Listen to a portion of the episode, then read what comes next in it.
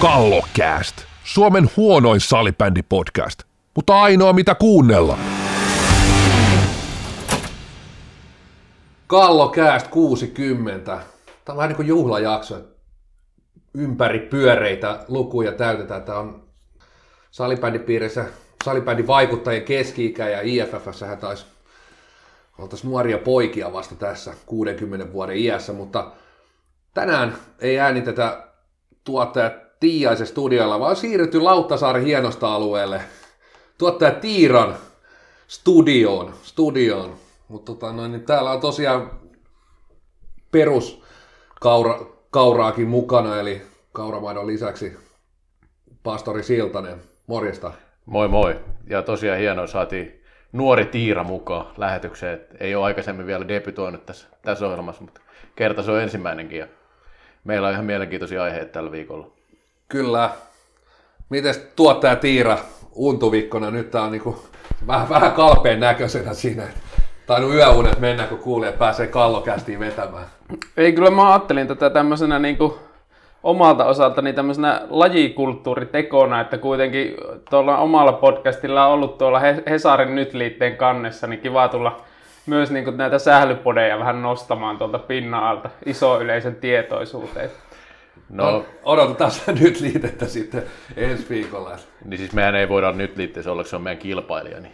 Kyllä, kyllä. Se on ehkä vähän eri sitten pienemmillä organisaatioilla, mutta me, meillä se on... Meillä se on kilpailija. No, mennäänkö ihan asioihin? Mennään erä, erä yksi ja ajankohtaiset aiheet tutusti. Ja nykyaikana on tietysti aika helppo heittää nämä ajankohtaiset aiheet, kun se on kuusi kirjainta joka kerta. Samat kuusi kirjainta. Korona. Joo, korona, koronan suhteenkin on viikon sisään tapahtunut vaikka ja mitä. Että on ollut jonkun joukkueen hyökkääjä karanteenissa ja mitä liian kaikkea muuta. Mutta otan tästä nyt tuoreen... tuoreen tilanne, eli nythän, nyt on perjantai ja ollaan puolen päivän vähän yli ja tosiaan nyt tuli hallitukselta tuli linjauksia eilen vähän harrastamisen suhteen, sitä ei pidetä hirveän hyvänä tässä korona, koronatilanteessa ja sitten oli kiihtymisen leviämisvaiheen osalta annettiin semmoista osviittaa, ettei hirveän hyvä olisi, olisi harrastaa, harrastaa tässä vaiheessa varsinkaan joukkoilla ja sisällä, eli sattumoisin salibändi on joukkoilla ja mitä harrastaa sisällä.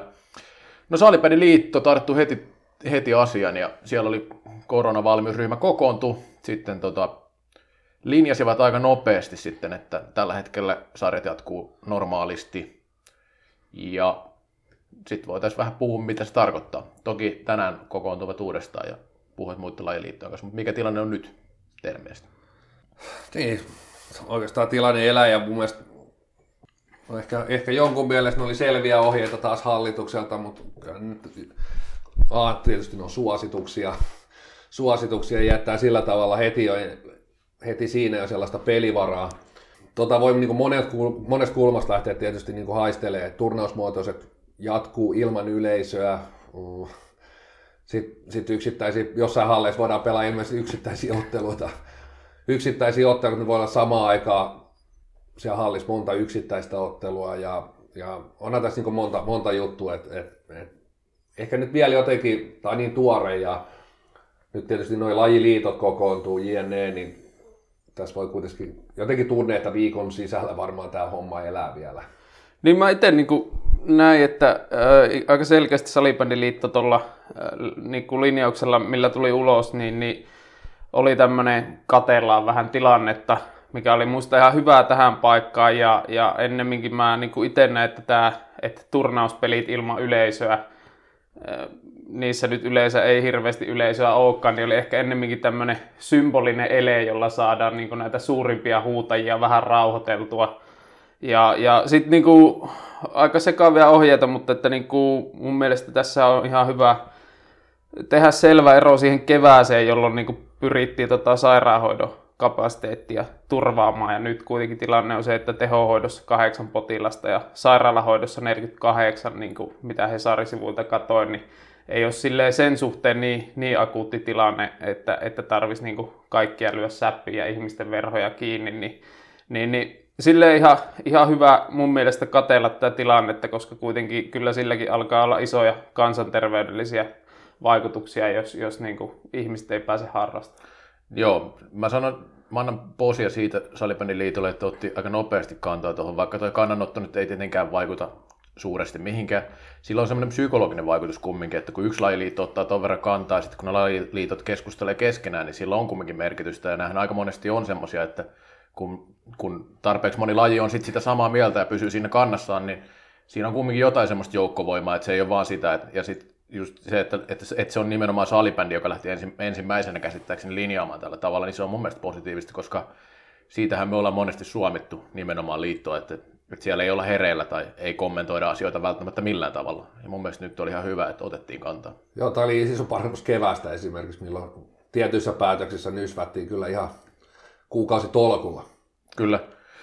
Mutta tosiaan tuosta, mitä, mitä Jaakko sanoi, että nyt ei, ei ole sairaalassa ja tehos, teholla ei ole niin kuin tällä hetkellä paljon porukkaa, niin mun mielestä kanssa olisi ihan älytöntä, että nyt sitten, tai ei nyt älytöntä, mutta en pidä järkevänä sitä, että et, ettei, saa, ettei saisi harrastaa tai liikkua tai olla ulkona muutenkaan.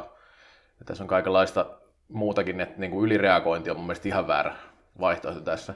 Mitä tulee tuohon linjaukseen, mitä hallitus teki leviämisalueista ja kiihtymisalueista, nythän ne vähän niputettiin samaa. Mä en tiedä, olisiko se ollut sitten hyvä linjaus, että esimerkiksi ajatellaan näin, että, että niin kun silloin kun on, on tämä kiihtymisvaihe, alue, niin saa pelata, ja sitten kun on leviämisvaihe, niin ne ei saa pelata. Nythän ne, sellainen tilanne on esimerkiksi Vaasassa. Vaasassa. Niin tota, siinä olisi ollut semmoista, että kun tilanne paranee, niin sitten voidaan vaikka jatkaa, jos laitetaan pelit säppiin. Että jos ollaan kiihtymisvaiheessa taas, niin, sit se, niin, kun, niin kun siinä olisi joku tämmöinen selkeä linjaus, mutta toistaiseksi, jos leviämisalueellakaan nyt ei niin isoja haittoja tai ongelmia ole, niin miksei voisi jatkaa. Tietenkin ongelma on se, että nämä sairaanhoitopiirit ja Salibandiliiton alueet ei kohtaa välttämättä. Että siinä niin kun tulee ristiriitaisia tilanteita, että mitä pitäisi tehdä. Mutta olihan tuossa, niin jos miettii vaikka miten F-liigassa reagoitiin, että Olssi ja S P V vaihto niin kotipelit päikseen just tämän takia, että alueellisia eroja on, niin, niin, niin silleen, silleen niin näkisi, että ihan, ihan hyvä, että tätä katsotaan vähän, vähän silleen niin joustavammin, eikä, eikä vaan silleen niin ehdottomasti, että nyt, nyt laitetaan verhot kiinni ja, ja tota, ihmiset syömään pullia kotisohville.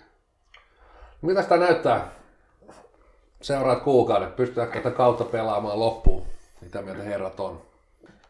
No, mä niinku, mitä mä nyt muistan, vaikka kun juttelin siinä Supercupin kynnyksellä ton Kimmo Nurmisen kanssa, niin, niin hän just sitä sanoi, että, että on siihen varauduttu, että ottelusiirtoja pystyttäisiin tekemään, varsinkin kun kisat siirtyi, mutta tota, en nyt ehkä sinällään niinku olisi vielä niin huolissa, että kyllä, kyllä tässä niin kuin kautta pystyy vähän venyttämään ja pilkkomaan, että tota, mutta että, että varmasti niin kuin täytyy varautua tiettyihin erityisjärjestelyihin, esim. että, että niin kuin pelata lyhyempi runkosarja voi olla, että, että tota, eihän se ihan optimitilanne ole, jos, jos niin kuin pistekeskiarvoja aletaan katselemaan, siellä saattaa vaikka Ervi ja S P V pelata playerin paikasta, toinen on pelannut kahdesti velhoja vastaan, toinen kahdesti klassikkia vastaan, niin, niin ei se ihan reilua, mutta, mutta kyllä niin kuin näen, että et, et tärkeää olisi, että saataisiin nyt niin kuin kausi pelattua loppuun, kun se viimeksi jäi kesken.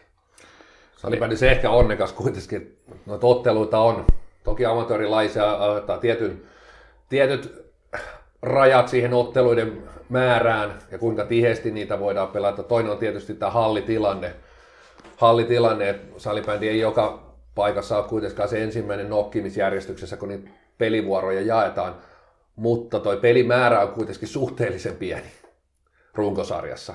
Et, et, et tässä on kuitenkin mun, mun mielestäni suhteellisen paljon aikaa vielä ja M M-kisat on sieltä pois, pois ja kautta pystytään venyttämään, niin siinä mielessä toki, toki tässä ehtii vielä maailma muuttuu ja koronarajoitukset, suositukset, kaikki muuttuu moneen kertaan, mutta sinänsä mä näen, on siinä mielessä aika positiivisella mielellä, että et, et oikeastaan se tahtotila on kuitenkin selkeästi, että pelejä pelataan, pyritään, että ihmisten harrastaminen jatkuu myös, ja tietysti tämä kilpaurheilupuoli jatkuu et, er, erityisesti. Joo, kyllä siis niin kuin tällä hetkellähän se viimeinen päivä, tai siis viimeinen aika, milloin pelataan toukokuun, mutta se, sehän on niin kuin tällä hetkellä. Kyllähän sitäkin pystytään vielä venyttämään, jos tarvii. Ymmärtääkseni, koska kyllähän esimerkiksi niin isossa sarjassa kuin Valioliigassa pystyttiin pelaamaan sen ohi, miten, miten kausi pitäisi käytännössä oikeasti loppua. loppua mutta siis tota... Olisi se komeata juhannuksena lähteä katsoa vähän niin, viimeisiä niin. finaaliotteluita. Niin. Mestariliigan loppupelit elokuussa. Niin, no sy- Siis kaikenlaisia tällaisia voi olla, mutta siis kyllä mä, mä siihen luotan, että jollakin tavalla kausi saada loppuun. Tai loppuhan se joka tapauksessa jossain vaiheessa, että et se on vaan eri asia, että jaetaanko mestaruuksia ja, ja muuta. Mutta tota. Ja sitten heitä tähän väliin, että esim. Niin kuin varmaan ihan, ihan relevantti mahdollisuus on pelata pudotuspelit vaikka paras viisi tai paras kolmestakin tarvittaessa. Kyllä, niitähän on lyhennetty muissa, muissakin lajeissa, että pudotuspelien ottelumäärää. Niin, tai ottaa Suomen kapista suoraan esimerkkiä, mennään arvalla loppuun asti.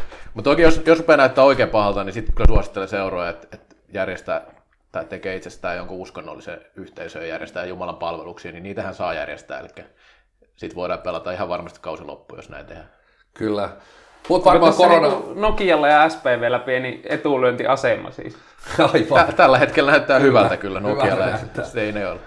No. Koronaan palataan aivan varmasti tässä syksyn mittaan. Syksyn mittaan. No, tai oikeastaan palataan aika nopeastikin seuraavassa aiheessa. aiheessa Itse asiassa jokaisessa aiheessa. Kyllä, kyllä. Ja jokaisessa erässä. E F T, se peruttiin sitten lopulta.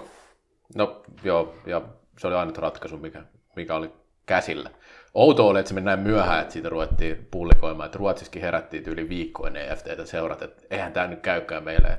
Ihan järjetön tähän se olisi ollut alistaa pelaajia, tai seurat siihen, että ne on kymmenen päivää karanteenissa. Tsekissä on vissiin vielä joku suhteellisen maailmanloputilanne meneillään tällä hetkellä korona, koronassa verrattuna niin kuin Suomeen ja Ruotsiin tällä hetkellä, niin ei, ei tuossa mun mielestä ollut mitään niin kuin epäselvää. Niin, niin kuin jos niin kuin vertaa vaikka futispuolelle, niin siellähän nyt nähtiin, kuinka hienosti meni, kun väkisin alettiin Nations Leaguea pelaamaan, että että mitä Irlannilta tippui kuusi, kuusi jannua koronan takia ennen, että kuitenkin kun aika vahvasti niin kuin kansallisesti näitä toimia on tehty, niin, niin, niin on se aika niin kuin mun mielestä järjetöntä, että sitten niin kuin vetää vähän niin kuin lakastaan näitä sillä, että, että heitellään eri maiden joukkueita pelaamaan keskenään, mutta hienoa kyllä, että, että muut maat sitten seurasivat Suomen esimerkkiä, niin kuin Suomen Salibandyliitto tuota, uutisoi. Joo, tästä voi jo laittaa sen, sen ison posin. Viikon posi lähtee jo tästä, että Suomen esimerkkiä tosiaan näin.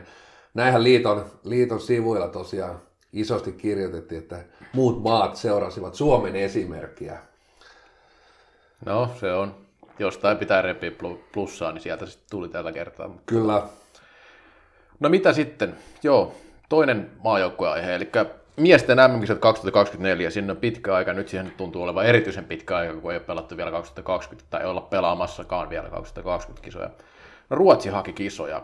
kisoja. Tuota, m- mitä ajatuksia tämä herättää? M M-kisathan ei ole niin miestenkään kisat, ei ole simppeli juttu, eli näitä haettiin Malmöön, niin minkälaisia ajatuksia teille herää ylipäänsä niin tämän ison järjestämisestä, että kuinka järkevää se on maalle?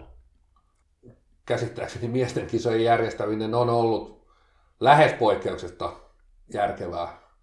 järkevää. Että Ruotsin kisat, kisat viimeksi, viimeksi ollaan ainakin, ainakin enemmän tai vähemmän, ne taisi ottaa turskaa siellä, mutta en nyt tiedä, nämä tuloksetkin ja taloudelliset tulokset kisoista, niin eihän niitä oikeastaan aika harvassa paikassa, niitä on niin kuin ihan selkeästi tuotu esiin, esiin, mutta tietysti Suomen kisat kaksituhattakymmenen oli aika, aika jackpotti. Niin mä, ei mulla silleen niin kuin vahvaa kantaa tähän ole silleen niin kuin yksittäisen lajiliiton näkökulmasta, että, että kyllähän ruottalaiset osaa kannattaa laji kuin laji, niin silleenhän se on, on niin kuin ihan, ihan varmasti hyvä paikka. Toisaalta sitten niin kuin näen tämän niin kuin isossa kuvassa lajin kannalta vähän kaksiteräisenä miekkana, että toisaalta niin kuin top neljä maissa, kun, kun yleensä näitä miesten kisoja pelataan, niin, niin nehän on takuu varmasti hyvät kisat ja, ja tulee hyvä T V-tuote sieltä ulos, mutta toisaalta sitten niin, niin eihän se lajikulttuuri välttämättä pääse ihan niin tehokkaasti leviää, jos, jos pelataan vaan näissä muutamissa maissa, että silleen esim, esim mieti, että, että Singaporessa on kaksitoistatuhatta katsoja sisähalli, niin, niin sinne tuota, voisi lähteä testaamaan sitä Kimmo Nurmisen hehkuttamaa potentiaalia. Niin, kyllähän siis niin Singaporessa on naisten kisa pelattu aikanaan, ja miesten kisojakin totta kai voisi ehkä ajatella, mutta sit, en tiedä, kyllä tässä on oma pointtinsa, miksi ne pelataan tällä hetkellä näissä. Mut, mut, niin, se, että... Miesten kisoja on itse asiassa oikeastaan neljän suurmaan ulkopuolella on pelattu tasan, tasan kaksi kertaa, kyllä. Eli kaksituhattakuusitoista Riika, ja sitten seuraavaan sai mennä vuoteen kaksituhatta Osloon.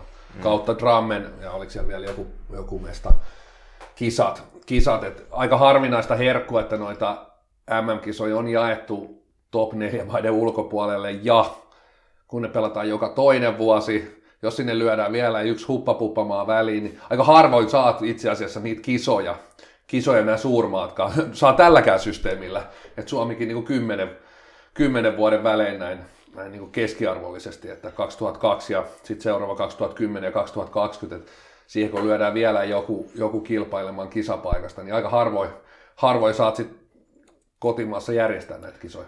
Joo, siis mä luin vaan jotain, jotain ruotsalaiskirjoitusta, missä vähän suomittiin tätä talouspuolta, että Ruotsi teki tappio viime kisoista, että ei nämä mikään jackpot on. Mutta sitten mä mietin vaan sitä, että Ruotsihan järjestää aika paljon näitä junnukisoja, mikä ei todellakaan ole taloudellisia voittojuttuja. Miettikää, että Suomihan ei järjestä oikeastaan ollenkaan junnukisoja, koska on viimeksi ollut junnukisat. kaksituhattayhdeksän niin, Turussa. Eli siitä on tosi paljon aikaa. Suomihan ei ole niinku halukas, mutta, mutta poikien kisoja on järjestetty Ruotsissa, nyt järjestetään tyttöjen kisatkin, muistaakseni just ne seuraavat, niin tämä oli ihan mielenkiintoinen ajatus, ja siitä vielä, vielä kommentti, että Malmössä jos pidetään, niin sehän on sinänsä hyvä paikka, että siinähän on, on Tanska ihan vieressä, eli siitä, siitä pääsee Kööpenhaminaan esimerkiksi kätevästi, että siinä on ihan kiva paikka kisoille, jos ajatellaan näin. Joo, silleen, niin kuin logistisesti hyvä, silleen, jos miettii niin kuin muualta tulevia. Kyllä. Että, että, tota, mutta että, mietin just tuo, tuo kyllä mielenkiintoinen tuo Ruotsi homma, että korjatkaa jos on väärässä, mutta eikös nämä kaksituhattaviisitoista kisat pitänyt alun perin pelata jossain Singaporessa, kunnes Ruotsin liitto poikien kisat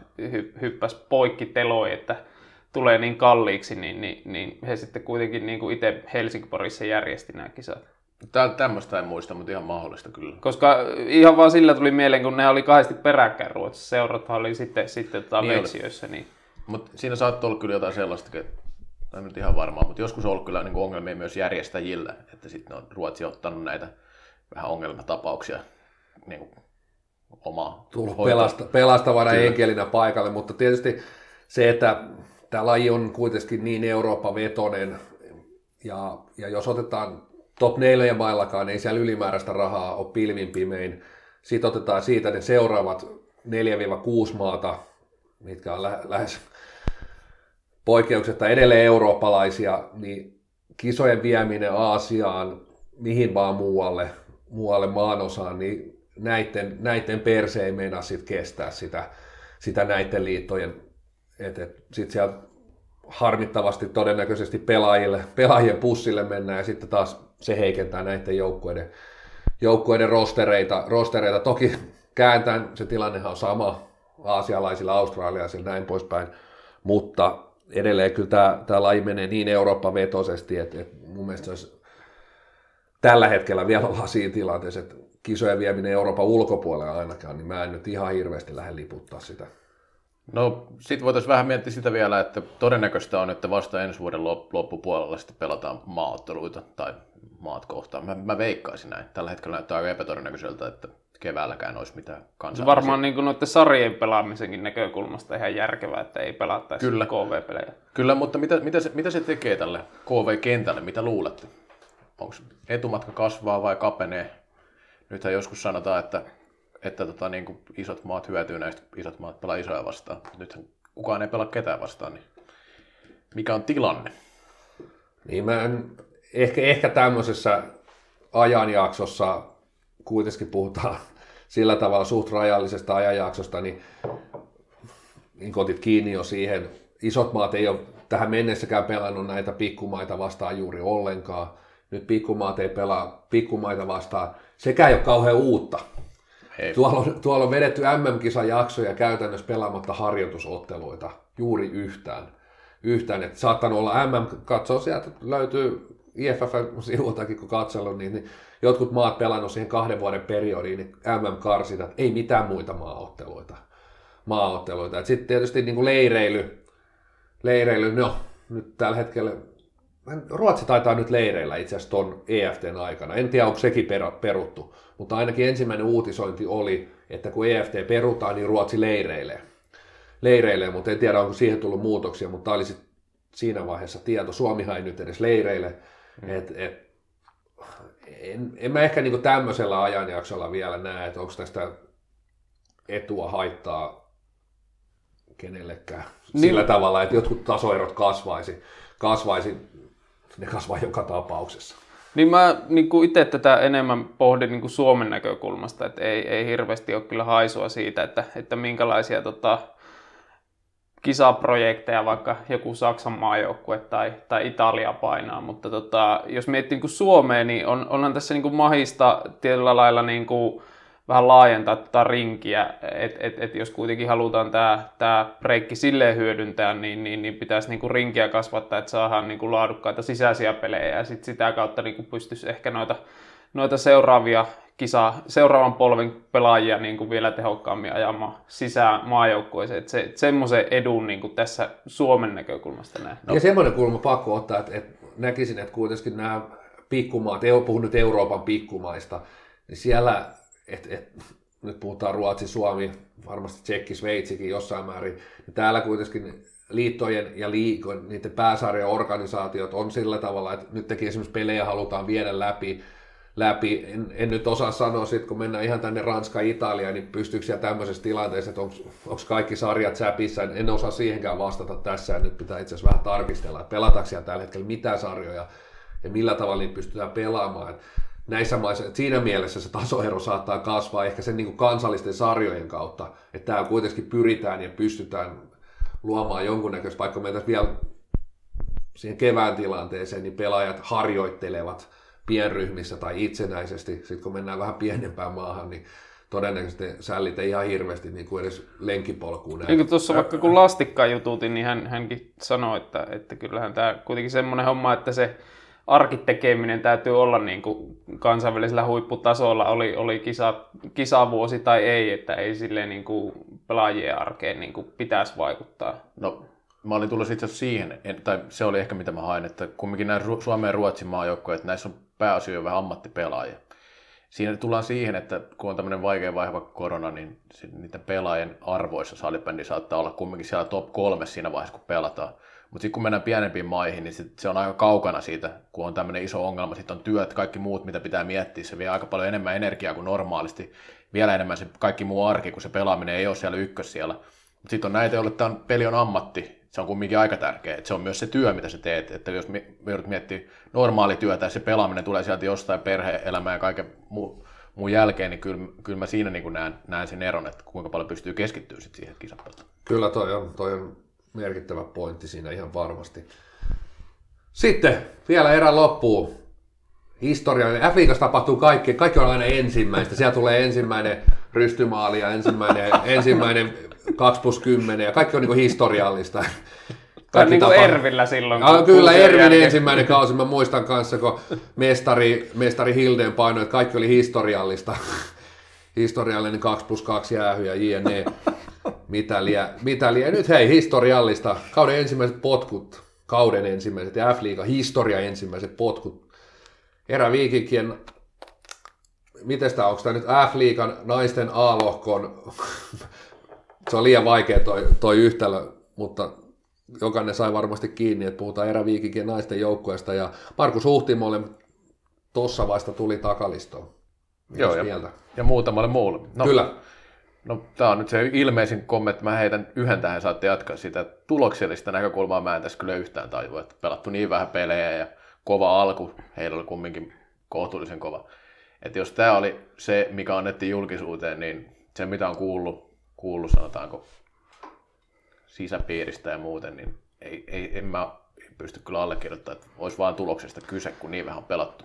Niin, Huhtimoa itse jutuutin tuossa alkuviikosta ja, ja eihän nyt niin kuin mitenkään sille hirveän katkeralta vaikuttanut, että ennemminkin odotti sitä lopullista keskustelua, oli siinä uskossa, mitä, mitä niin kuin julki, uloskin tuli, että tulossyyt, ja, ja sitten kun kävi nämä pelit läpi, että he, he tosiaan niin kuin pelas, pelas tota, viisi sarjapeliä, josta yksi voitto, ja sen jälkeen neljä tappiota, ja kuitenkin niin kuin tämänhetkistä kärkikolmikkoa vastaan pelas, pelas jokaista, ja sitten kun ottaa vielä huomioon, että heidän tuo ykkös, tähti Taru Nordman on ollut, ollut Injussa koko alkukauden, viime kauden pistepörssin voittaja ja sitten siitä pari aika kovaa tekijää lähti Ruotsiin ja yksi maajoukkuepelaaja Porvooseen, niin, niin, niin, niin kyllähän tuo niin kuin tulos, tuloskulmalla aika, aika raju ja tyly liike oli, että jotenkin tässä pikkusen haisee semmoinen, että jotakin railoa siellä taustalla on, ja sitten kun vähän tulokset laahas, niin saatiin tästä hyvää keppihevonen sitten tuota siirtää mies syrjään.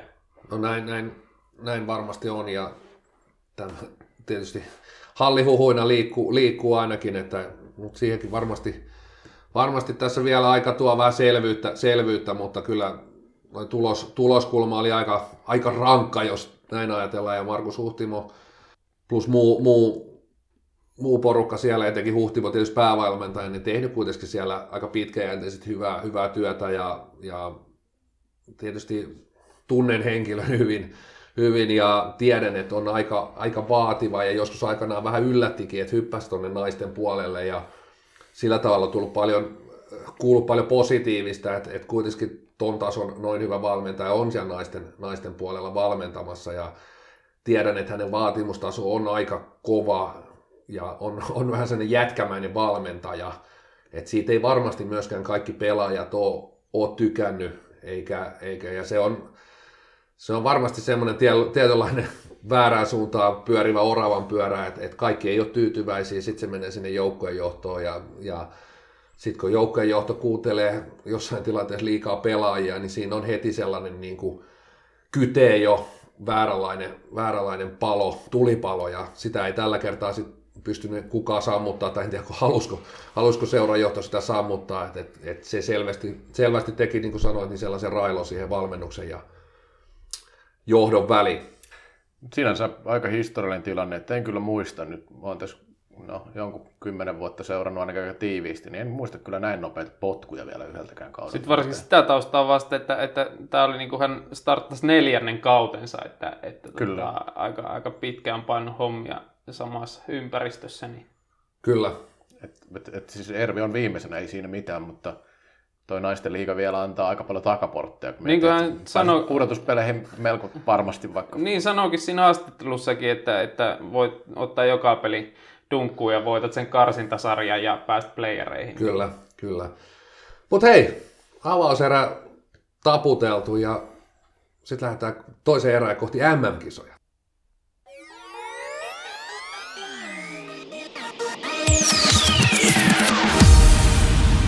Kallokäst grillaa kuin Sami Kuronen. Toinen erä. M M-kisat kaksituhattakaksikymmentä. Nehän on peruttu, mutta me ei niitä peruta. Kallokäst aikoo pelata nyt kaksituhattakaksikymmentä läpi, tai itse asiassa vielä ei pelata kisoja läpi.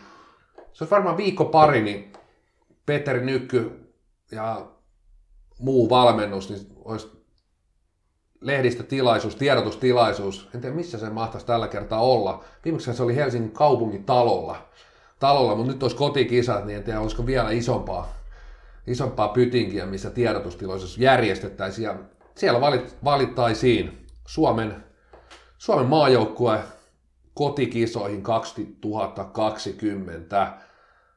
Kaksi maalivahtia, kahdeksantoista kenttäpelaajaa. Ja me on nyt tehty valintamme täällä.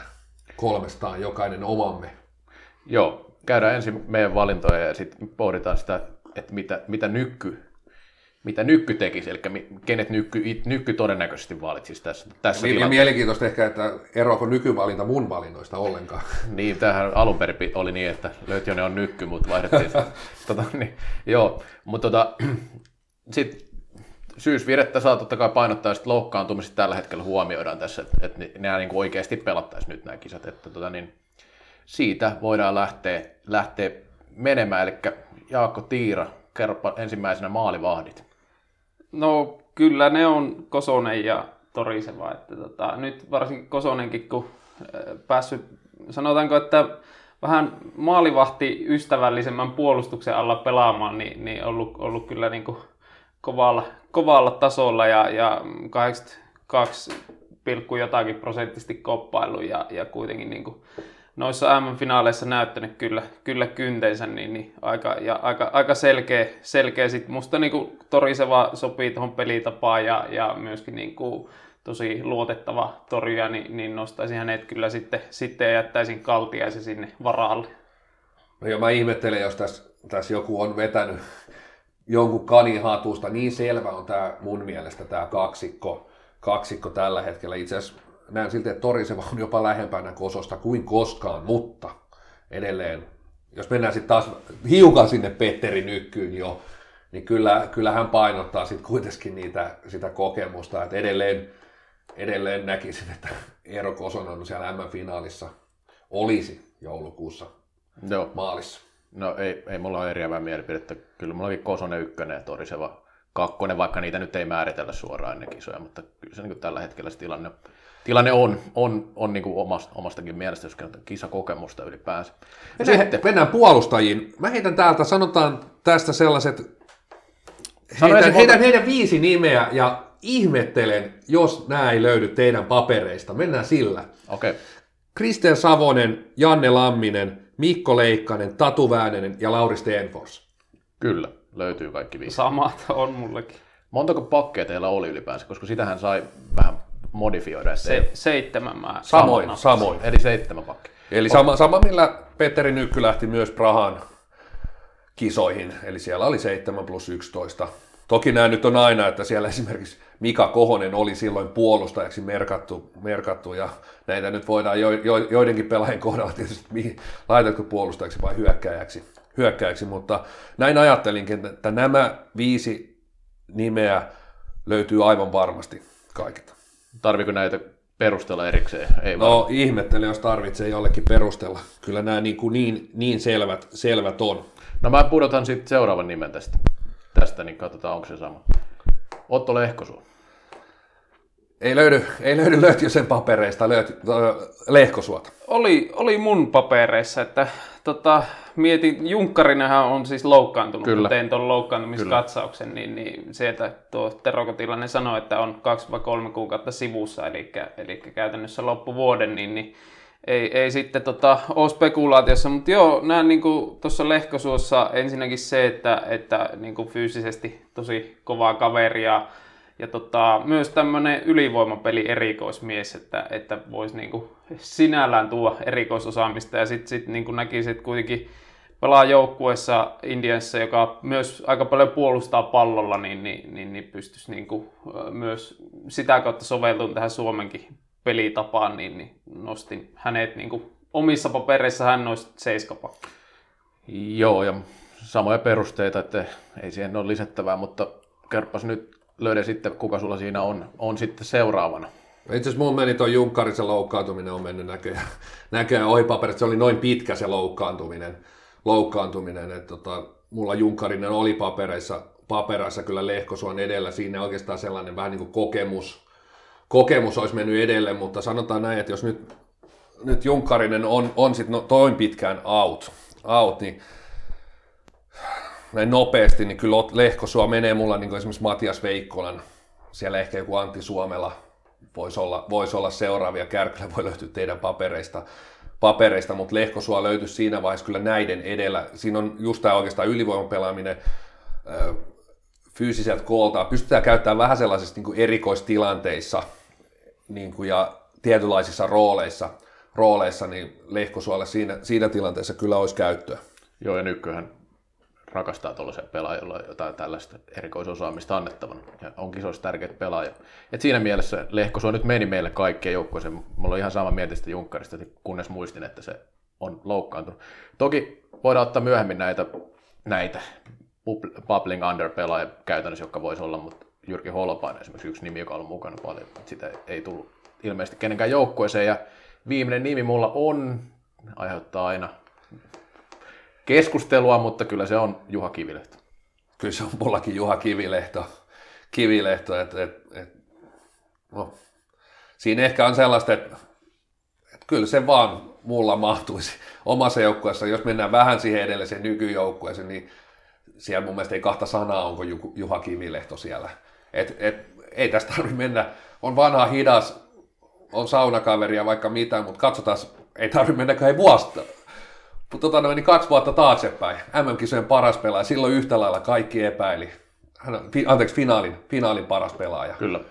Ja kaksi maalia finaaliin, että eihän, eihän huonompi pelaaja yhtä tällä no, hetkellä kuin kaksi vuotta sitten. Oli myös meikäläisen jengissä, että lisään tuohon isojen pelien listaan vielä sen Champions Cupin finaalin, kun Klassik pöllytti Stubreetta, oli siinäkin aika suvereeni siinä matsissa, että, että kyllä mä niin kuin näen, että kuitenkin niin kuin uh, maajoukkueessa isoissa peleissä tarvitaan tämmöisiä luotettavia suorittajia, ja sitä Kivilehto kyllä on, niin, niin, niin sillä kyllä nousee meikäläisenkin joukkueeseen.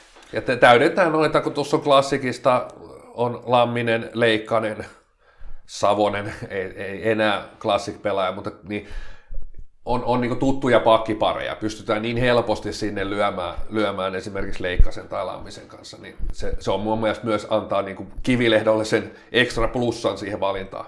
Joo, en mä, mä oikeasti keksin, että kuka sen olisi pudottanutkaan. Kyllä, mä, kyllä se mulla tänne listalle aika nopeasti ilmestyy. Kyllä. Ei siis, jos, jos, jos vaikka miettii jotakin Matias Veikkolaa, joka on niin liigassa ollut musta ihan eri omainen taas, niin, niin kyllä se, siinä joku syy on, että miksi hän aika vähän on pelannut maaotteluita ja ei mun mielestä tainnut olla noilla kesäleireilläkään niin kuin hirveästi mukana.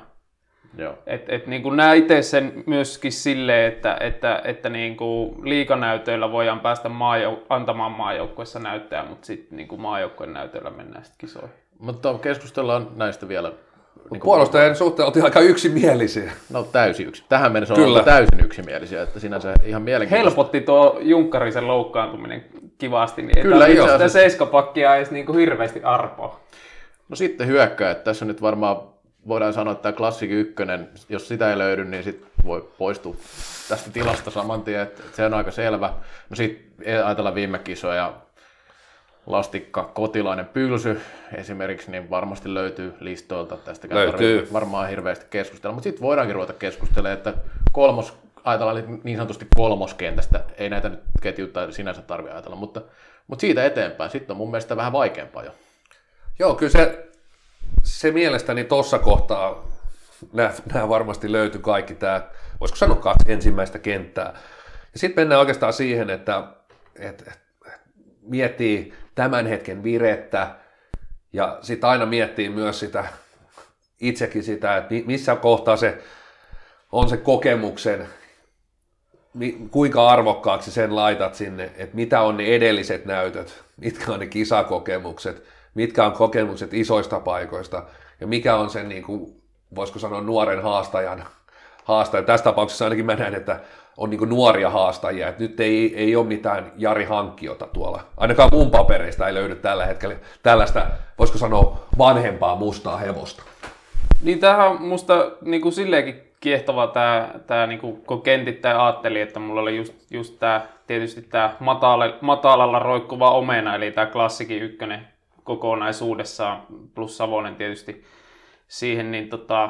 selkeä ykkönen, varmasti yksi lajihistorian parhaita kenttiä tämän Faalonin takavuosien ykkösen ohella, ja, ja just sitten tämä Kotilainen, Pylsy, Lastikka, Leikkanen, Kivilehto, mutta että, kyllä jos niin kuin miettii vaikka kahta edellistä M M-finaalia, niin kyllähän tämä kolmoskenttä on ollut aika heikko niissä, että kyllä, kyllä niin kuin se Kapanen, Kukkola, Hautaniemi, kautta Kailiala, Stenfors, Väänänen, niin oli aika purjeessa kuitenkin siellä Prahassakin aika ajoi, että, että, ja, ja, ja silloin varsinkin siellä Riian kisoissa, niin, niin, niin, niin kyllä, kyllä se on ollut niin kuin tietynlainen ongelmakohta Suomella.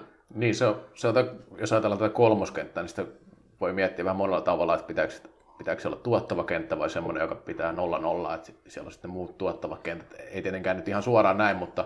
Mutta enemmän sinne ehkä niinku voi, voi olla, että sinne eksyy enemmän semmoisen roolipelaaja sit siinä vaiheessa, kun mietitään niinku vahvemmin roolitettuja pelaajia tiettyihin rooleihin. Tota, joo. Tuli muuten vain mieleen tuosta pakkiparista, kun sanoit, että nythän alkukaudesta on pelannut kumminkin Klassikin ykkösellä.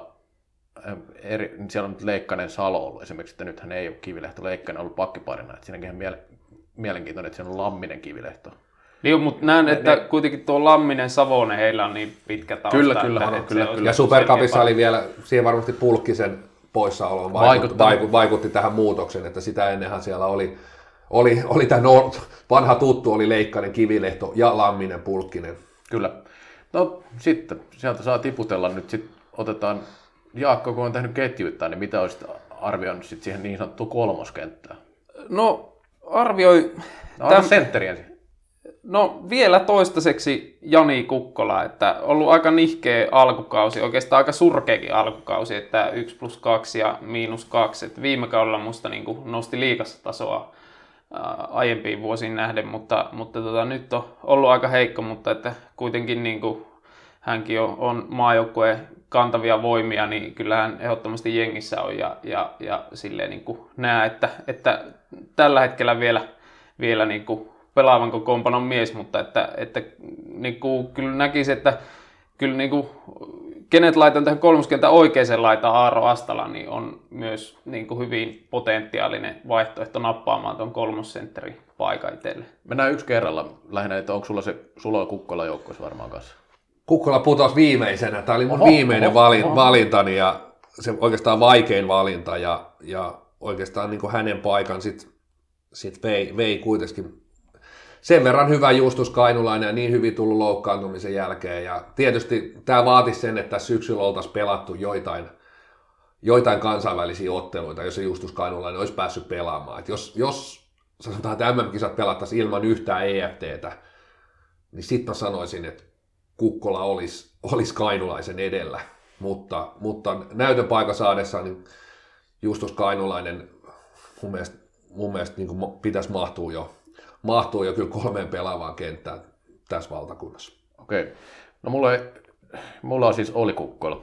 Mulla ei ole Justus Kainulaista, sen voi myös paljastaa. Ei tässä. Ole mullakaan, ei, ei ole joukkueessa. Mutta tota niin, no mennään sitten, mi, mitä itse, no Kukkola oli, mutta sitten sit vielä periaatteessa ehkä neljäs sentteri, jos ajatellaan tätä omaa joukkuetta, sentteri kautta laituri, eli Aaro Astala, mikä nyt sitten on puhuttanut paljon viime vuosina, niin vaikka nyt alkukausi ei ole ollut niin säkenöivä kuin on monella liikakaudella ollut, niin kyllä mä näkisin, että pitäisi nyt mahtua joukkueeseen.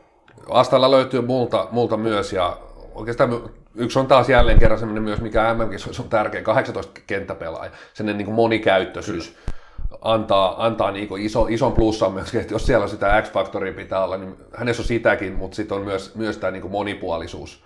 monipuolisuus niin kuin pelipaikan suhteen muun muassa, ja hän pudottaa, pudotti mun papereissa sitten Jussi Pihan ulos, ulos M M-kisajoukkueesta. No jos mä tästä täydennän tuon mun kolmoskentän, eli, eli, eli Kukkola keskellä, Astala oikeassa laajassa, niin, niin tota, Rasmus Kainulainen vasemmassa laajassa mun mielestä oli, oli viime kaudella erittäin hyvää kasvanut urheilijana tuolla Espoossa, ja noussut seuraavalle tasolle ja, ja on niin kuin mun mielestä niin kuin fyysisestikin liigan kovimpia hyökkäjiä ja pelaa aika rohkeasti, mutta kuitenkin niin kuin aika harvoin hänellä sitten palaa pohjaa, että, että tota, syöttörepertuaari on kattava ja väylät löytyy hyvin ja on nimenomaan sitä X-faktoria, niin, niin on, on ihan mun pelaavassa kokoonpanossa. Kyllä mullakin Rasmus Kainulainen löytyy täältä. Kysymysmerkki heittäisi ilmoille puolustuspelaamisessa vielä, vaikka niin kuin fyysisiä Eh, fyysinen peli on parantunut, on selkeästi parempi urheilija kuin mitä on ollut, ollut vaikka pari vuotta sitten ja tosiaan erittäin taitava, siis niin kuin kaikki jos ajatellaan semmoisia pelillisiä hyökkäyspääominaisuuksia, niin nehän kaikki riittää, ne on riittänyt varmaan aika pitkään monellakin tavalla ja sitten on pikkuhiljaa jäänyt vähän ne typerät, tai typerät sanotaanko nyt tämmöiset vähän niin kuin roh, liian rohkeat syötöt, mistä nykyään varsinkaan ei pidä jo ollenkaan, että jos pelaa sillä, sillä vähän, vähänkin semmoista semmoista peliä, mistä voisit kääntyä pelin vastustajalle nopeaseen vastahyökkäykseen, niin se on parantanut hänellä, että oli mun joukkueessa, mutta mitäs Toni Lötjönen? Heitän vielä tähän väliin vielä sen, että kun löydä tuosta monipuolista kiinni, niin, niin kuitenkin niin kuin pelaaja, joka pystyy pelaamaan molempia laitoja selkeästi, niin, niin se on myös niin kuin iso plussa mun mielestä. No toinen Kainulainen ei mahtunut mulla, että, että oikeastaan oikeastaan syyt, syyt on siinä, että, että no plussia tuli paljon, ja niitä on yksi sarjan niin kuin sillä tavalla semmoisia taitavimpia ja ehkä näen, että tuossa joukkueessa on jo riittävästi sit myös sitä X-faktoria ja semmoista, semmoista arvaamatonta korttia. Mä näen, että kansainvälisellä tasolle semmoinen riittääkö, tai näyttöjä ei ole riittävästi, ei niitä kaikilla muillakaan, mutta näen, että on, on liian arvaamaton kortti sinne niin kuin koviin peleihin vielä, just puolustus ja oikeastaan semmoisen niin kuin kansainvälisen pelin, mitkä ne vaatimukset on pallon, pallon vastuussa ja tällaisissa asioissa. On mennyt urheilullisesti eteenpäin ja on, on niin kuin ottanut ison askeleen sitä kisakonetta kohden. Et kyllä se on niin kuin mun papereistossa niin kuin joukkue, joukkuetta, kun lähdin rakentaa, mutta Mutta sitten kuitenkin sellainen, siitä vielä ehkä, ehkä mulla oli niinku liikaa kysymysmerkkejä Rasmus Kainulaisen kohdalla just urheilullisuudessa ja sitten niiden, että pystyykö mukautumaan sen, sen oman, oman pelinsä sinne kansainväliseen peliin tässä vaiheessa vielä uraa. No, varmasti tulee olemaan niin kuin jatkossa, jatkossa ja, ja, ja jos ajattelee niin kuin nykyn joukkuetta, niin siinä siinä, että, että onko vielä Rasmus Kainulainen, pystyisikö, pystyisikö murtautumaan jengiin. Joo.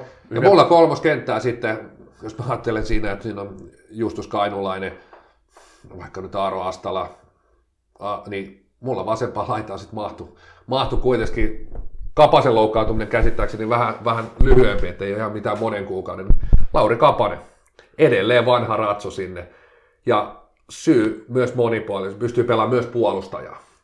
Puolustaja ja raitin pelaajia, joista niin kuin on huutava pula tässä Suomen, Suomen maalla. Et, et, en, tiedä, en tiedä, jos olisi kaksituhattakaksikymmentä kisat nyt pelattu, niin olisiko Nykky vielä Henri Johanssonille laittanut sen, sen turvapuhelun, että jos, jos sua tarvitaan, niin oot sä valmis tulemaan. Mä veikkaan, että olisi, olisi sen puhelun jälleen kerran joutunut tekemään. Mä taas, taas en oikeastaan Kapasta edes pohtinut jengiä, että musta niin kuin näyttää, että se polviloukin jälkeen on kyllä liike on mennyt niin raihnaseksi, että, että tota, ei, ei, ei enää oikein mun mielestä niin kuin fyysisesti pärjää. Ja, ja vähän samaa kuin Jussi Pihaa, että, että hyviä liigapelaajia, mutta niin kuin ei, ei mun mielestä tuolla tuolla liikkeellä niin enää oikein tuohon kansainväliseen kyytiin ehdi mukaan, mutta tuohon niin kuin kätisyyteen liittyen niin, niin Valtteri Kainulaisen otin sitten penkille, koska on raitti ja aika silleen hyvä, hyvä raastomies, että, että oli pitkä omissa pereissä ehkä, ehkä pelaavan kompononkin mies, mutta tota, ei, ei, ei, ehkä, ei ehkä ihan toinen Kainulainen on nyt mennyt mun papereissa edelle.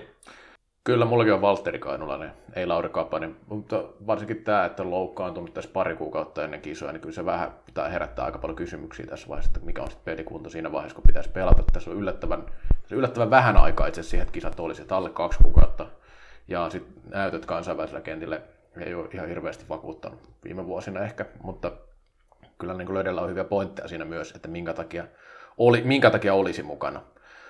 Tota, no sitten... Ei tässä ainakaan mulle nyt ihan kaikki nimiä vielä ole tullut, ainakin yksi nimi puuttuu tästä listasta, että meillä on sen verran kumminkin tullut hajontaa, ettei ihan samoja. Et, Itse asiassa mulla, mulla puuttuu vielä kaksi nimeä, mitkä, mitä, mitä ei ole julkistettu. Joo, mennään vaan sitten, no mikä sulla on siellä sitten? Sieltä löytyy vielä kaiken pohdinnan jälkeen, siis T P S-kaksikko, Mikko Hautaniemi, Mikko Kaijala mahtuu joukkoon. Se Mikko Hautaniemi edelleen semmoinen oma roolinsa pelaaja, pelaaja. Siis ehkä sen niin kuin viime M M-kisojen jälkeen sellainen, mielestäni olisi pystynyt ottaa vielä niin kuin isomman askeleen. Et, et, et, siinä ehkä jossain vaiheessa mieheltä karkasi semmoinen, semmoinen arkitekeminen ja urheilullisuus, mutta mut pystyy kuitenkin, pu, kuitenkin niin kuin oikeastaan sen oman roolinsa kantaa todella hyvin. Mikko Kaijala, mielestäni joukkue kaipaa hänen sitä tietynlaista voittamisen energiaa, vaikka tuossa on paljon vo, joukkue, mikä on paljon voittanut ja on pelaaja, joka... jonka niin kuin ottaisin melkein ihan sen takia, että kun M M-finaalissa tarvitsee laittaa rangaistuslaukaukset, niin niitä kun aletaan laukomaan, niin Mikko Kailiala tietynlaisen semmoisena niin kuin voittajatyyppinä, niin se on se ensimmäinen, kenen palitsisi laukaiseen rankkareita. No kyllä, mulla Mikko Hautaniemi on, mutta Mikko Kailiala ei ole. Ei ole tässä joukkueessa. Se johtuu siitä, että mä en ottanut neljä oikeata laitaa suoraan, suoraan vaan neljä sentteriä, eli mulla oli Kukkola ja Astala, ja Astala mä sitten laskin taas myös sekä oikeiksi laidiksi, että ja sitten tietenkin Rasmus Kainulainenkin pelaa näitä molempia laitoja, niin siinä on periaatteessa vaihtoehto ihan tarpeeksi. Kailiala on nyt niin parhaassa urheiluiässä, mutta ei ehkä ole niin siinä, siinä parhaassa vireessä, mitä voisi odottaa hänen niin kuin, tota, aiemmilta vuosilta. Osin on ollut loukkaantumisia ja semmoisia, mitkä on hidastanut kehitystä. Ja tässä Hautaniemistä täytyy sanoa mun mielestä se posina, mikä, mikä tulee myös Tota, Kivilehdon kohdalla keskustelu, eli on isojen pelien mies mun mielestä ainakin. Mitä katsoa silloin, kun Tepsi pelasi liigafinaaleja, niin kyllä siellä eniten niin tasoa nosti mun mielestä Mikko Hautaniemi nimenomaan. Että on monesti, monesti ottanut rooliin silloin, kun pitää. Viime M M-kisoissa ei mun mielestä ollut isossa roolissa, eikä sillain, sillä oli vähän niin kuin mukana joukkueessa, mutta ei, ei ollut oikein mitään roolia. Mutta ei, ei mulla häne, häntä nyt tässäkään niin kuin tavallaan pelaavassa kokoonpano se olisi ollut. Että mulla on aika idealistinen tuo kolmoskenttä periaatteessa. Mä ajattelin sillä lailla, että siihen niin espoolaiskenttä jopa, että siinä olisi ollut Rasmus Kainulainen, Astala ja Valtteri Kainulainen. Eli tämmöinen aika hyökkäävä kenttä. Mutta toisaalta Kukkola Hautaniemi, niin sitten sitä modifio- modifiointi periaatteessa on aika helppoa sinulaisella. No, mulla on viimeinen nimi on Mikko Kaijala myöskin, että tota, ähm, voisi ehkä sanoa, että jos miettii, että pelasi Riassa ykköskentässä ja, ja ei ehkä ole ihan noussut semmoiselle tasolle, mitä ehkä silloin odotettiin, kun hän kuitenkin niin kuin näitä uudemman sukupolven ensimmäisiä jannuja oli, ketä nousi, mutta että, että nämä kuitenkin, että, että tota, ja äh, oli niin kuin esimerkiksi viime, ke- viime kaudella, kun tuli loukkaantumisen jälkeen sisään liigakentille, niin todella hyvää ja, ja näytti, että pystyi niin kuin nostamaan tasoa siitä ekasta tepsikauesta ja, ja kuitenkin niin kuin on silleen niin kuin hyvä karvaaja ja, ja pystyy, pystyy mun mielestä aika hyvin pelaamaan tämmöisessä niin kuin vähän raastoroolissakin ja just tuo pilkkukortti on ihan hyvä, niin, niin nappasin niin kuin viimeisenä äijänä hänet penkille. Ja niin, yli, ylivoiman pelaaja myös. Taisi, taisi tulla erikoistilanne osaamisestakin, mutta tota, niin se nyt sitten ehkä voisi ottaa sen, että mitä Nykky valitsisi, koska mä uskon, että se heittää paljon siitä, että mullakin on osin vähän idealistisia heittoja tuossa, mutta Nykky ei ole sillä tavalla ehkä idealisti, että hän, hänen tiettyjä juttuja, mitä hän hakee, että hän luottaa kokemukseen tosi paljon. Mä veikkaan, että tuosta mun kolmoskentästäkin niin ehkä yksi pelaaja valittaisi, valittaisi joukkueeseen, että, että se on niin kuin se rea- realismi tässä. Niin, se on... Se on varmasti sitä. Ehkä, ehkä itse sitten jotenkin kuitenkin painotti sitä, että vaikka niin kuin haluaisi ehkä nähdä vielä enemmän niitä nuoria, kaikkihan niitä aina haluaa nähdä, niitä nuoria uusia nimiä, niin ehkä sitten tässä kuitenkin oli sellainen itsellä, itsellä se piiru realismia, että et jos ajatellaan, miten Nykky on rakentanut joukkonsa, miten niin kuin rakennetaan just sitä, sitä kolmoskenttää, niitä hetkiä, että se kolmoskenttä on se kenttä, se menee pitää isoissa, puhuta, ei puhuta nyt niistä alkulohkon hällä väliä peleissä, vaan puhutaan niistä kahdesta ottelusta, missä mis niinku ratkaistaan koko leikki, niin se kolmoskenttä rakennetaan, että ne pystyy pitämään palloa ja siellä ei tutise. Niin sen takia mun, mun, mun joukkueeseen nousi esimerkiksi Lauri Kapanen. Ei, ei se kolmoskenttä tarvitse niinku jä, jä, järkyttävän paljon liikettä. Et, ja samoista syistä siellä oli kaksi vuotta sitten, siellä oli Jussi Piha, siellä oli Mika Kohonen ja Mikko Hautaniemi, Lauri Kapanen, niin nämä on niitä pelaajia, jotka sä voit heittää noissa askiin, ja sä tiedät, että se, se kolmikko ei niinku ihan tietetahtoa sitä palloa menetä. Palloa menetä, ja sitten siihen tuodaan niinku vähän sitä nuorta verta Astalaa, ehkä Kainulaista, Kainulaista niin Kivilehto pohjalle, niin siellä alkaa olla aika niinku kokenut kolmonen, mihin, mihin niinku Nykky luottaa. Joo, ja mä itse asiassa tähän keskusteluun vielä vähän nostaisin, että olisiko vaikka Jami Manninen nykyjoukkueessa niinku hilkulla. Niin, Voi... Manninen on mielenkiintoinen, että ehkä tässä kohtaa oliko seurasiirto sinänsä virhe, jos miettii mitä Nykky on puhunut, että älä lähde kisavuonna Sveitsiin. Kyllä. Sveitsiin, että et, se pudotti selkeästi mun, toki en ole niin Mannisen pelejä nähnyt, ja jälleen kerran, jos olisi ollut E F T tai muita, niin olisi varmasti saanut sen paikan näyttää ja pudottaa Mikko Kaijala joukkueesta. Mm. Se olisi Ei. melkein ollut se, se taistelupari siinä Kaijala vastaan, tai ehkä niin kuin mun papereissa ja näin Nykyn papereissa, että se olisi ollut Kaijala vastaan Jami Manninen. Jälleen kerran. Se oli kaksi vuotta sittenkin. Ei, kyllä mun mielestä niin kuin Jami, Jami Manninen, niin ei musta niin kuin oikein maajoukkueessa ole silleen onnistunut kuitenkaan ihan, ihan niin kuin. Varsinkin jos miettii vaikka silloin kaksituhattaneljätoista, kun hän oli varmaan liigan paras pelaaja silloin syksyllä ennen niitä kisoja, mutta, mutta kuitenkin neloskentässä sitten oli, kun alettiin M M-kultaa ratkoon, niin, niin, niin jäi vähän, vähän sillä, että ei, ei mun mielestä oikein ole maajoukkueessa silleen onnistunut. Ja kuitenkin kolmekymmentäkolmevuotias kaveri. Niin. Tämä on hauskaa, että me puhutaan myös nuorista pelaajista, kun puhutaan liigatasolla aika iäkkäistä pelaajista. Astala taitaa olla kaksikymmentäneljä, kyllä. kaksikymmentäkolme, Rasmus Kainulainen, Valtteri Kainulainen taitaa olla kaksikymmentäkahdeksan. Siinä on kaksikymmentäseitsemän. Niin, niin, no, kaksikymmentäkahdeksan, joo. Niin, yhdeksänkymmentäkaksi taitaa olla. Niin, niin puhutaan kumminkin kohtuullisen niin kuin parhaassa iässä tai lähempänä sitä, että on parhaassa peliässä. Ja silti puhutaan niin kuin nuorista pelaajista, että ei se ole helppoa se murtautuminen. Ja Ville tässä... Lastikka oli viime kisojen nuori niin, pelaaja, hän oli kaksikymmentäkaksivuotias. Joo, ja esimerkiksi niin, niin ajatellaan, että joku Niko Salo, joka minkälainen talentti hän on ollut, toki oli vaikeuksia, on ollut uralla kaikenlaisia, niin taisi olla kaksikymppinen, kun debytöi kisoissa. Että sitä edellisissä kisoissahan taisi Oliver Vardi olla kaksikymmentäviisivuotiaana nuori, nuori jo, kisapelaaja. Jo. Että, että ei, ei sinne niin kuin kovin nuoret, ajatellaan, että minkälaisia talentteja Justus Kainulainen ja vaikka Joona Rantala on ollut omassa ikäluokassa ja kaverit on kaksikymmentäyksi ja mulla ei kumpikaan olisi mahtunut tähän joukkueeseen ja on, on kovan luokan pelaaja. No sulla oli aina, Justus olisi mennyt, mutta, mutta niin kuin nuori pelaaja niin kuin oikeasti nuori pelaaja, niin sitten sit ei oikeastaan ei niin kuin tunnu mahtuva. Tilanne on sitten taas eri, kun puhutaan kaksituhattakaksikymmentäyksi, että sitähän nyt on vaikeampi spekuloida, eli tämähän nyt oli tämän kauden perusteella. Mutta sitten se on näille nuoremmille pelaajille kyllä vuosi lisää aikaa yrittää ja näyttää, että miten käy. Että niin kuin tämän hetken tilanteen perusteella tämä joukko olisi ollut tämä.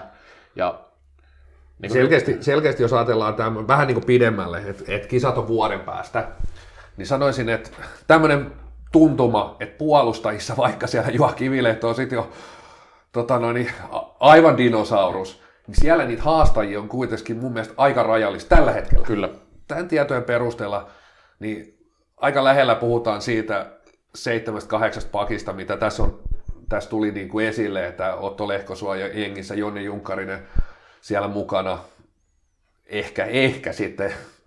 Kyllä mä sanon, että Holopainen, Veikkola, ne, nä, Suomella saa ottaa vielä aika isoja askeleita noustakseen kisaryhmää vuodenkin päästä.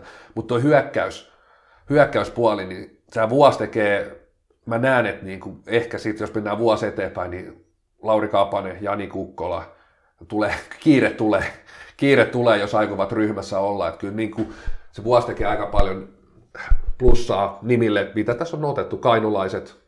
No Astala oli kaikkien joukkueessa jo nyt, Valtteri Kainulainen, et, et, ja onhan tämä nyt selkeä, niin kuin, jälleen kerran jos otetaan tuommoinen, niin kuin to, toi on kaksi plus kahdeksantoista, otetaan kaksikymmentäviisi pelaajaa, niin kyllä samat nimet on pyörinyt, et ei tuolta hirveästi sellaista kania hatusta tullut, mikä on niin kuin hyvin tyypillistä, että et tuohon nyt jos otetaan neljätoista liigavalmentaja, niin ei se, se joukkue muuttuu just tämän verran, että se on kaksi kolme nimeä.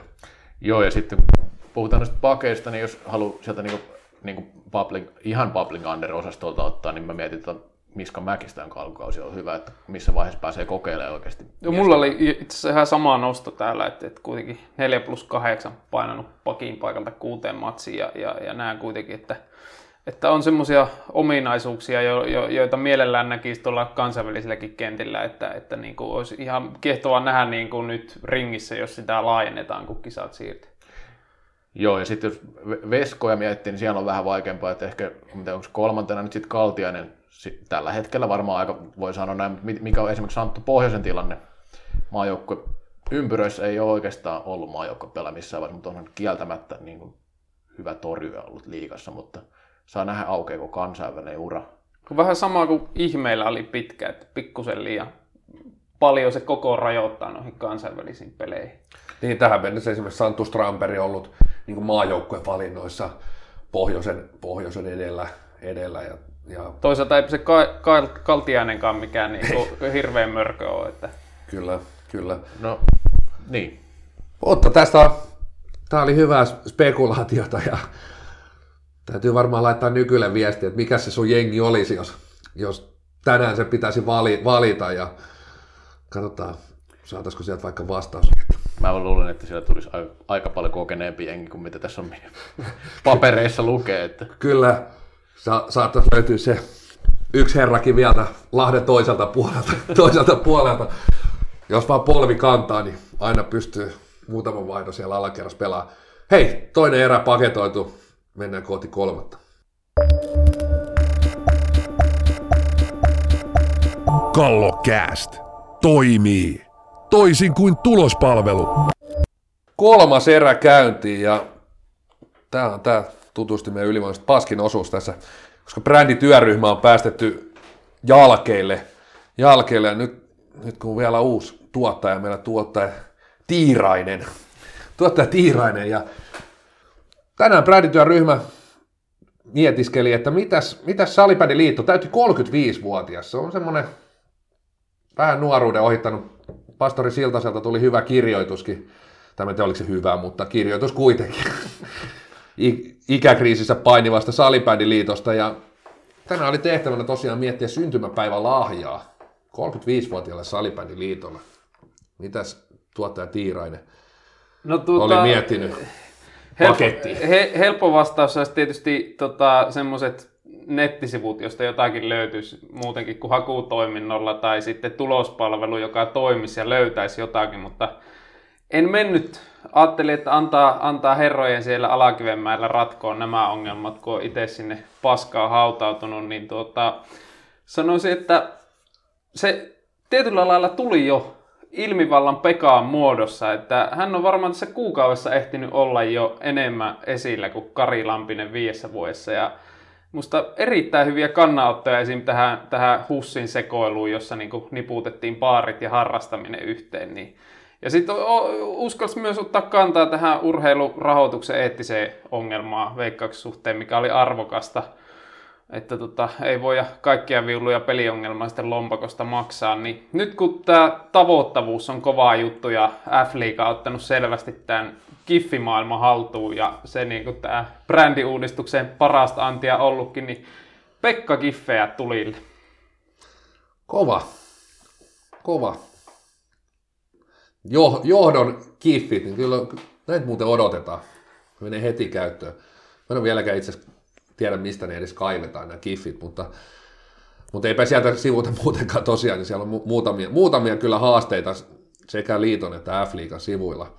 Mutta toi oli hyvä pointti, että ehkä me annetaan, vai oliko sulla tämä sivu, uudet nettisivut? Ei, mä, ei mulla noin käytännönläheisiä juttuja. Onko sulla tota, onko no sulla itsellä jotain vai? Onko... No joo, mullakin, että annat mä itse... itse... Joo, anna itseni Salibandyliitolle sinne toimistoon töihin, niin siinähän olisikin. Mutta itse asiassa mä antaisin tämmöisen niinku, mä antaisin Kraalin maljan heille. Et, et, Kraalin malja tunnetusti, niin siitä se ikuinen elämä, elämä ja Kraalin malja tietysti menisi Jari Kinnuselle, että et, hän pystyisi ikuisesti jatkaa siellä Alakivenmäellä ja Alakivenmäellä ja ainoa mies, joka siellä on jotain tässä kolmekymmentäviisi vuodessa saanut aikaiseksi, aikaiseksi niin olisihan se nyt tärkeää, että hän siellä pystyisi soihtumaan kantaa, kantaa jatkossakin. Niin se meni vähän niin kuin koko, koko liitolle, tietysti kolmekymmentäviisivuotisia lahjana, mutta kyllähän niin kuin Jari, on, Jari on se liiton kasvot ja henki, niin Kraalin malja. Tässä meni vähän ristiin tuossa niin kuin edellinen toiminnanjohtaja, joka kesällä oli ja sitten Ilmivalta. Niin tässä on niin kuin kaksi, kaksi henkilöä annettu periaatteessa, jotka on siellä jo. Että, että...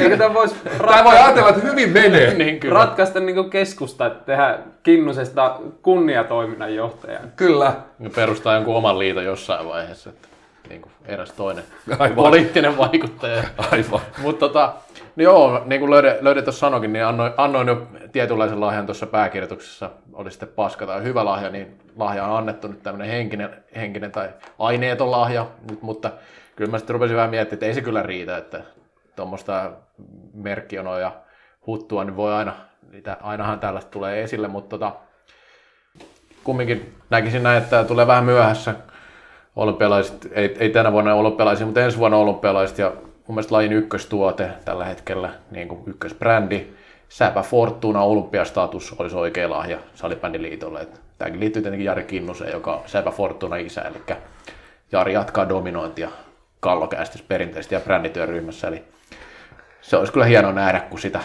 lauottaisi siellä isoilla näyttämöillä ja olisi jengiä hurraamassa, että mihinkä se pallo nyt tippuukaan siellä. Joo, se on mielenkiintoista nähdä, missä vaiheessa ihan tulee... Tulee Säpäfortuna halleja. halleja. Nyt kun tämä korona-aikakin tämmöinen joukkojen lajit ja nämä on isosti pannassa, niin toihan tota pystyy pelaamaan ulkona ja vaikka missä, niin isot markkinat kyllä Säpäfortunalle aukeamassa. Öö, sitten viikon posia ja nekaa. nekaa ja onko täällä jollain nekaa näin aurinkoisena päivänä? Mulla on yksi neka. No, se ei yllätä. tota... Tämä lähtee Salibändiliitolle. Nyt tuli uutinen Löden kotikaupungista Raumalta, että uuteen halliin tuli parketti. Jälleen kerran. Miten toi voi olla neka? Mehän ollaan täällä vaalittu parkettiperinnettä vaikka kuinka paljon. Nyt sä oot väärässä ohjelmassa. Jälleen kerran Salibändi otti turpaan tässä loppauskisassa ja, ja tota, yhteiskuntasuhdejohtajan tontillehan tässä mennään, eli, eli Jari Kinnusen tontille, mutta näen, että eihän tämä niin kuin Jari Kinnusen piikkiin voi mennä, sen verran on tätä ohjelmaa kuunnellut, että tota, annan tämän nekaan Salibändiliitolle, koska Il Ducea on kuormitettu liikaa. Hänhän on kuitenkin myös nostalgiajohtaja ja painanut tässä ansiokasta lajityötä museoiden ja nostalgiapodien sun muiden kanssa, niin, niin näkisin, että kyllä nyt pitäisi pitäis, tota, uutta lobbaria saada kehiin, niin saadaan mattoja joihinkin uusiin halleihinkin, niin, niin, niin tota, siitä nega Salibändiliitolle, että ei, ei, ei näin kovaa duuria saa ihan liikaa kuormittaa. Näinhän se on. Tosiaan siellä Rauma on ollut mielenkiintoinen kyllä näiden pelipaikkojen suhteen. Se on tehty ennenkin erikoisia ratkaisuja. Siellä tuli yksi halli, mihin, missä ei mahdu pelaa yhtikäs mitään lajia. Että siellä pystyy ehkä just ylioppilaskirjoitukset suorittamaan. suorittamaan. Mutta mun viikon posi menee... menee Jyväskylään, Jyväskylään ja menee, menee Petri Kaukolle. Kuitenkin nämä pelipaitan jäädytykset, ne on vielä aika, tai ne on jokaisessa lajissa kuitenkin aika harvinaista hommaa, ja, ja, ja jos, jos joku nyt happeesta jonkun paita pitää sinne nostaa, niin ei, ei ollut hirveästi kellään niin kuin kysymysmerkkejä, että onko se Petri Kauko, että kultaista sukupolvea, kuten itsekin, eli seitsemänkymmentäyhdeksän ja viisi ja puoli sataa liigaottelua, kaikki happeessa. Happeessa löytyy, hienoa, että peliuralle mahtunut myös menestystä, että yksi kulta, kolme hopeata ja pari bronssi, pronssimitalia. Ja nämä on aina hienoja, hienoja hetkiä pelaajille, seuralle. Iso, iso plussa sinne Jyväskylään ja tietysti Petri Kaukolle. Ja hienoa, että mies jatkaa edelleen lajiparissakin, on aina hienoa, että tämmöiset niin kuin Legendat, legendat niin kuin ei, ei häivy takavasemmalle, vaan jatkaa lajin parissa. Kuulemani mukaan aika, aika hyvää ansiokasta työtä happeen taustalla tehnytkin. Että. Kyllä. Joo, se on hyvä, että välillä tulee tähän brändityöryhmään jotain oikeaa asiaakin. Että ehdottomasti hatun nosto sinne Petri Kaukolle. Hieno ura takana. No, ette ikinä arvaa, ette varmaan uskotteko siellä kotonakaan, mutta ensimmäinen posi lähtee Jari Kinnuselle tietenkin tässä vaiheessa. Ja tota, Kinnunen kommentoi Twitterissä vähän tuota pääkirjoitusta ja halusi nostaa sitä esille, että kun tämä käsittelee aika pitkälti tätä viimeistä viittä vuotta, että kyllä siellä ennenkin on, on tapahtunut ja on tehty. Ja olet Jari täysin oikeassa. Ensimmäiset kolmekymmentä vuotta on tapahtunut ja siellä on hienosti hoidettu asioita ja ei ollut todellakaan tarkoitus mitenkään vähätellä sitä ensimmäistä kolmekymmentä vuotta. Tässä enemmänkin oli kyse niistä haasteista, mitä on ollut viimeisen viiden vuoden aikana ja mullistuksista. Et, et, kyllä mä Kinnusella annan posi, että pitää puoliaan kumminkin, että ei jää huomaamatta tämmöistä. Oma hänen nostosta, iso, iso posi. Ehdottomasti. Saanko mä nyt heittää? Kyllä, antaa tulla sieltä, kun semmonenkin löytyy kerran. Joo, tää lähtee tota F-liigalle ja, ja viestintämies Ilari Isotalolle oletettavasti, että tota, näin upea nosto tonne Twitteriin löytyi, kun Eetu Sikkisen F-liigan uraa ensimmäinen maali. Todella tyylikäs insweeperi ja, ja miehellä kuitenkin muutama maaottelu ja neljä S M-kultaa ja ennen tätä pelannut semmoisen reippaat sata kuusikymmentäneljä liigamatsia, mutta tota, ei ollut F-liigan maalia vielä tilillä ja nyt on sekin korkattu ja sitten tuo matsi selostaneelta Tuomo Reposelta kyseli, että, että minkälainen hetki tämä oli, niin hän totesi, että onnekas olo on, kun sattu paikalle, että ei, ei kuulemma unohdu. Ja, ja sitten vielä niin kuin, myös Jani Kukkolahan iski, iski tota kaksisataayhdeksänkymmentäkuusi salibändiliigan maalin jatkoksi uraansa ensimmäisen F-liigan maalin, niin onnea myös hänelle. Kyllä. Tämä on just tämä. Historiaa tehdään koko aika F-liigassa, kovaa vauhtia. Toivottavasti otti pallon talteen. Kyllä. Nyt on erikseen on ne F-liigapallotkin, niin kyllähän niitä nyt kannattaa keräillä, koska niitähän kertyy tässä aika monelle pelaajalle varmaan tämän kauden aikana. Että... Onneksi on uusi pallosopimus. Niin, just tätä meinaankin, että uusi pallo, niin siitähän saa hieno muisto. Että... Mitenköhän, onkohan Exceli varautunut tähän kuitenkin? Niin aika synkkä taloushistoria firmalla ollut, niin nyt, nyt kun on, lähtee palloja takkojen päälle niin kuin pelistä toiseen, niin... Niin. Se voi tehdä pienen lovin, lovin sinne, mutta ei mun viikon, tää on vähän niinku posia neka, että mulla oli niinku jo iso peukalo tässä niinku tuottaa Tiiraiselle, että miten, miten suoriutunut tästä ja meillä on hyvät puitteet täällä, täällä Lauttasaaren hienostoalueella ja, ja sitten ihan viime metreillä tuossa kun tätä brändityöryhmää käynnistettiin, mies onnistui tuo akku loppu ja ei ollut ihan ne kotiläksyt sinne viimeiseen tehty, että oli vähän niin kuin sellainen Jami Mannismainen, että ei ihan kisakoneeseen. Et, et, mulla on nyt, mä en ihan osaa sanoa, että onko tämä niin neka vai posi, että se on siinä ja siinä. Et, et, se oli jo vahva posi, mutta nyt se kääntyi siihen ja siihen. Mutta tämä on niitä oppirahoja, mitä, mitä maksetaan. Joo, sun pitää tulla joskus kattoon, kun tuottaja Tiirainen tekee töitä, että siinä pystyy syömään välillä vähän ja kaikkea. Kaljaa ja juomaan kaljaa ja ihan mitä vaan, että ei, niin kuin, ei, ei ressiä ja homma toimii. Että niin kuin vielä on vähän matkaa sinne tuottajien niin kuin N H L-tasolle, mutta tämä oli hyvä startti, sanotaan näin. Kyllä, että, kyllä että ehdottomasti. Posi, posi ja neikam. Niin kyllä mä niin kuin itte, itteni lasken vielä tässä tuottaja osastolla tänne niin Singapore-kategoriaan, jos niin säh- sählyspekseillä. Ei ihan O-sarjaa vielä. Mutta tota, joo, no mua oikeasti mä jopa harmittaa ja ihmettelen, että ei tule missään vaiheessa esille tässä ohjelmassa, mutta nyt tulee. Eli viikon toinen posi ehdottomasti. Lajilla on viimein N H L-tuote. Mä puhuin tuosta Säpäfortunasta, se on ihan hieno juttu. Se on niinku kansallisella tasolla iso juttu ja siitä voi tulla olympialaji. Mutta laji oikeasti lanseerasi nyt tässä viikon sisään N H L-tuotteen. Virtual Freestyle Football Cup. Tämä oli I F F:n tuote. Kyllä mä sanoin, että tämä plus Säpäfortuna ja laji on oikeastaan valmis.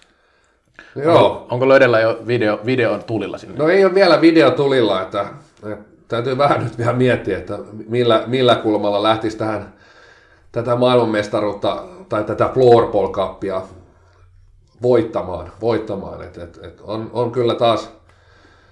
Taas, taas ollaan kyllä niin kuin ajahermolla ja isosti, että et, et, nyt on sitten keksitty, että voi tehdä jonkun pikkusen videopätkä ja vähän musiikkia siihen videoon vielä ja sillä lähdetään sitten tappelemaan mestaruuksista. Et, et, tämä on vähän niin kuin pikkuhiljaa tämä laji niin kuin palaa sinne juurille, että et, on taas, taas mennään sinne ilmaveivauksen suuntaan ja, ja niin, niin että porukka yksin niin mailan kupeilla tekee jotain temppuja, niin siihen suuntaan taas mennään. No voi Tiiralla video mielessä. Ei ole. Mutta toki niin kuin ilmaveivaus, tähän lajihan on sen ympärille aikanaan kehittynyt, että ei se nyt sinänsä. Kyllä, Teenäinen, Teenäinen laji kehitetty hieno, hieno ilmaveivauksen ympärille. Hei, viikon ottelunostaja ei ole, ole, koska ei ole otteluita pelata, ainakaan miesten F-liigassa, mitä me seuraamme. Mutta ensi viikolla taas pelataan ja ensi viikolla palataan myös Kallokästin merkeissä. kuusikymmentä jaksoa kasassa. Kiitos siitä. Moi moi. Moi. Moro.